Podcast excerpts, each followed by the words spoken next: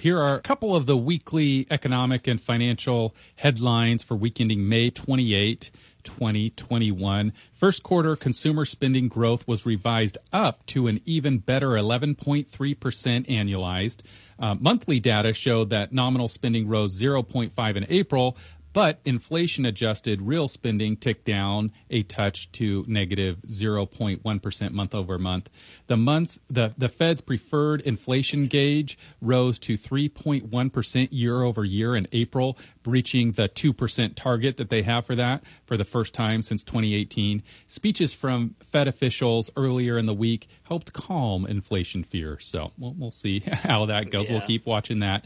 As far as the financial markets go for the five days, pretty much all up across the board, around one to two percent from the Dow to the NASDAQ. Uh, European markets, similarly, were all up about a percent. And then Asia was up around two to three percent as well. So uh, overall, a positive upward trend in the markets this past week.